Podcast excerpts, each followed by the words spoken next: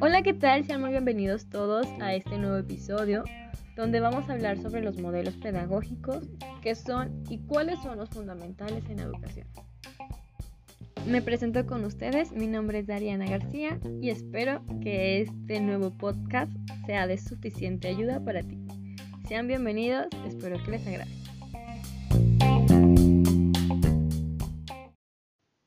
¿La forma de enseñar influye en el desarrollo de los alumnos? Todo el proceso de enseñanza y aprendizaje a lo largo de la historia se ha desarrollado en torno a una cosa, el tipo de persona y sociedad que queremos conseguir. Aquí es donde entra en juego los llamados modelos pedagógicos. Vamos a empezar por dividir todo esto para comprenderlo mejor. Modelo. ¿Qué es un modelo? Es una herramienta conceptual o una representación física o mental de las características de un objeto, fenómeno o evento con la intención de analizarlo y comprenderlo. En el campo de la educación, un modelo educativo es una construcción social que refleja las políticas educativas de un contexto sociocultural y económico concreto. Es un sistema formal que busca interrelacionar los agentes básicos de la comunidad educativa con el conocimiento científico para conservarlo, producir o recrearlo dentro de un contexto histórico, geográfico y cultural determinado. Un modelo pedagógico incluye la relación existente entre el contenido de la enseñanza, el desarrollo del niño y las características de la práctica docente. Pretende lograr aprendizajes que se concreten en el aula. Es un instrumento de investigación de carácter teórico creado para reproducir idealmente el proceso de enseñanza-aprendizaje y sirve para entender, orientar, dirigir la educación en un contexto institucional.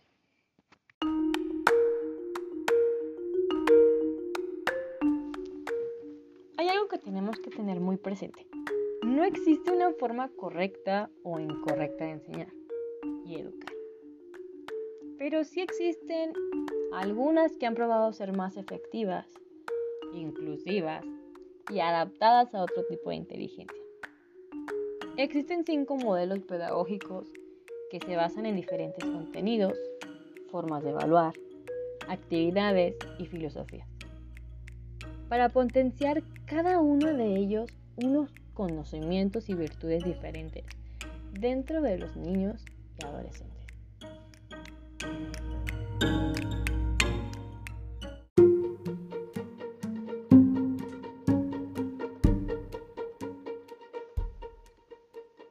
¿Cuáles son los cinco modelos pedagógicos?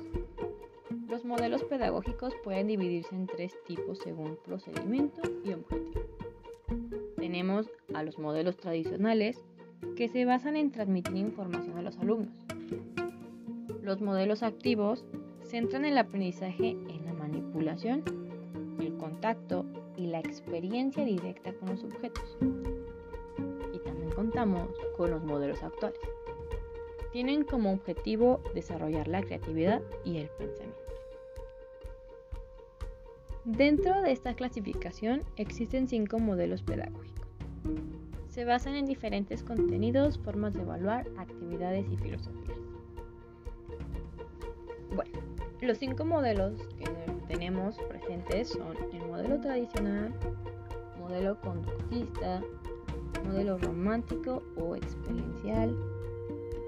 También tenemos el modelo cognitivista. Por último tenemos el modelo constructivista.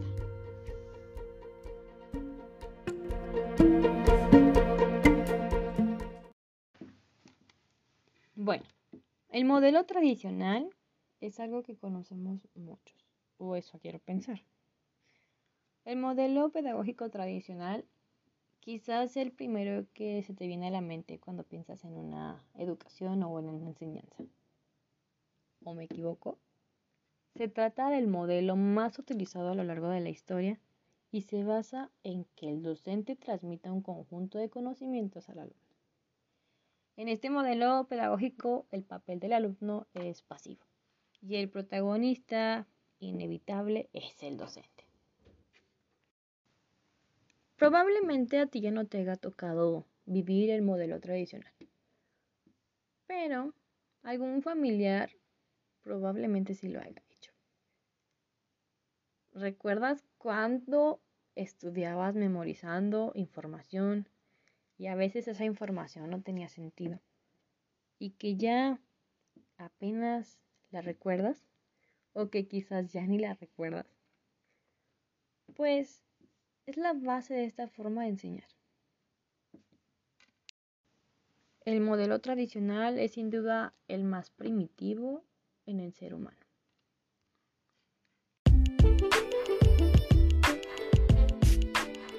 Ahora vamos a hablar sobre el modelo conductista. Aunque no es del todo igual que el tradicional, este modelo pedagógico también tiene al alumno como un rol pasivo y siendo así el docente como el centro de todas las lecciones. Se considera que el aprendizaje se da a través de entrenamiento, la repetición, la práctica y la exposición. Características del modelo. El objetivo de la enseñanza es la transmisión de los contenidos científico-técnicos. El aprendizaje se manifiesta mediante cambios de conducta observables. En el proceso de enseñanza de aprendizaje se utilizan técnicas como el refuerzo, la extinción y el castigo.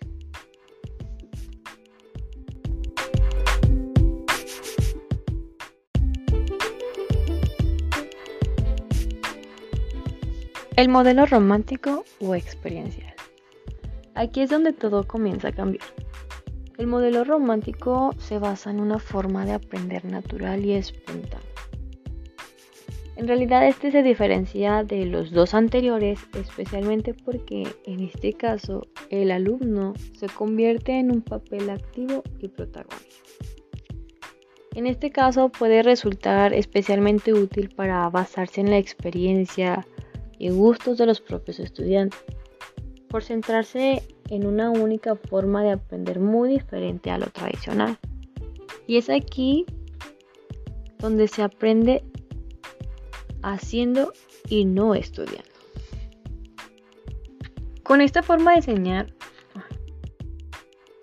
con esta forma de enseñar, mm, los alumnos no son evaluados ni comparados, sino que pueden aprender libremente. En algunos casos, la evaluación puede darse siempre que sea cualitativa y no sea basada a notas numéricas.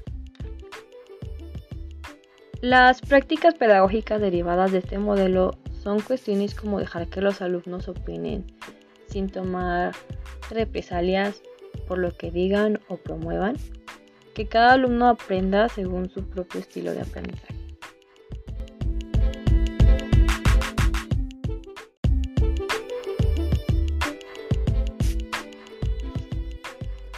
Modelo cognitivista.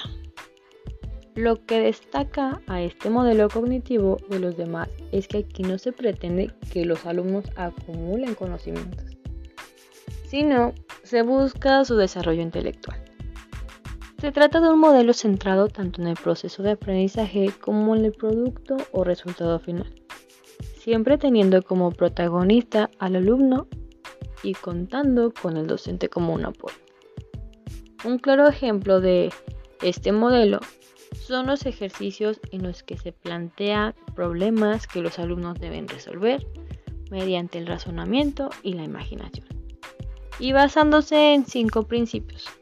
Recordar, reconocer, implementar, juzgar y desarrollar.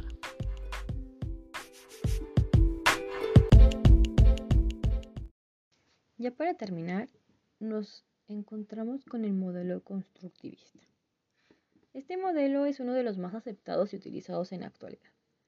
En él, el alumno se convierte en el protagonista de su propio aprendizaje, mientras que el docente se limita a orientar y plantear retos.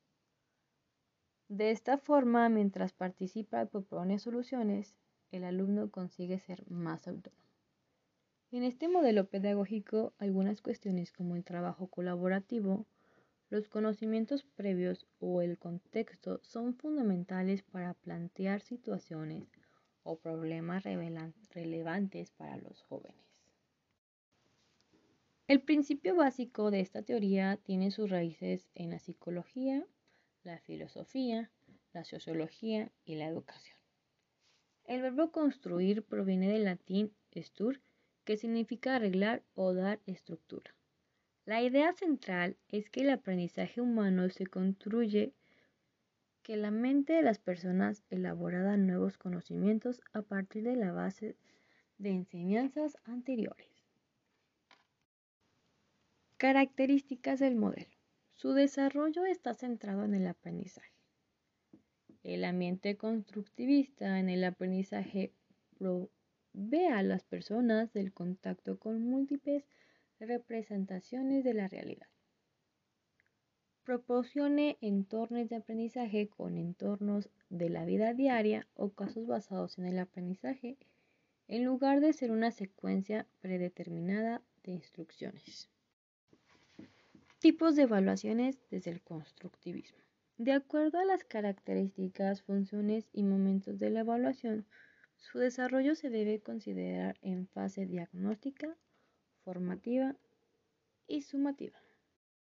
La evaluación diagnóstica es la que se realiza antes de empezar el proceso de enseñanza-aprendizaje, con el propósito de verificar el nivel de preparación de los alumnos para enfrentarse a las competencias que se espera que logren. Evaluación formativa. La evaluación diagnóstica y la sumativa se encuentran mm, instancias a través de las cuales se puede observar y optimizar el aprendizaje del cual el estudiante va aprendiendo las nuevas nociones.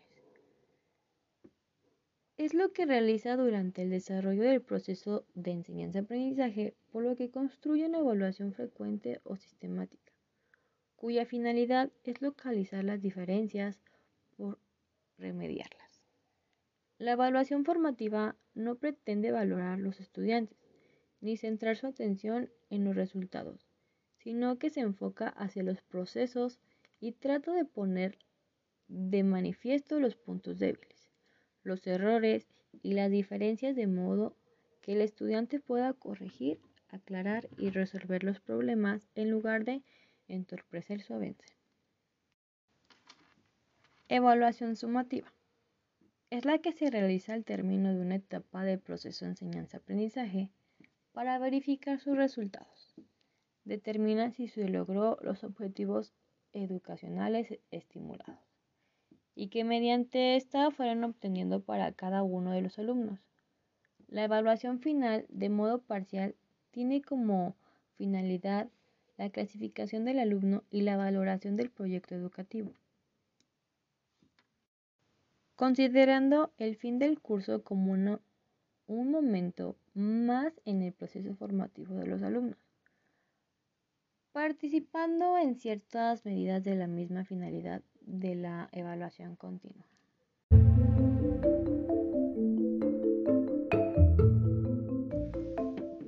Bueno, pues como todo, toda maravilla tiene su final y este es el nuestro.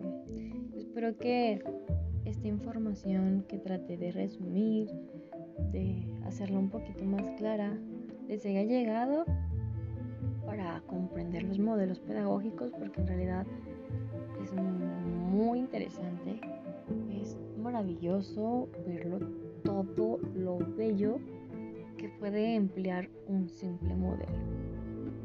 Pues yo me despido, espero verlos pronto y que lo hayan disfrutado. Hasta la próxima.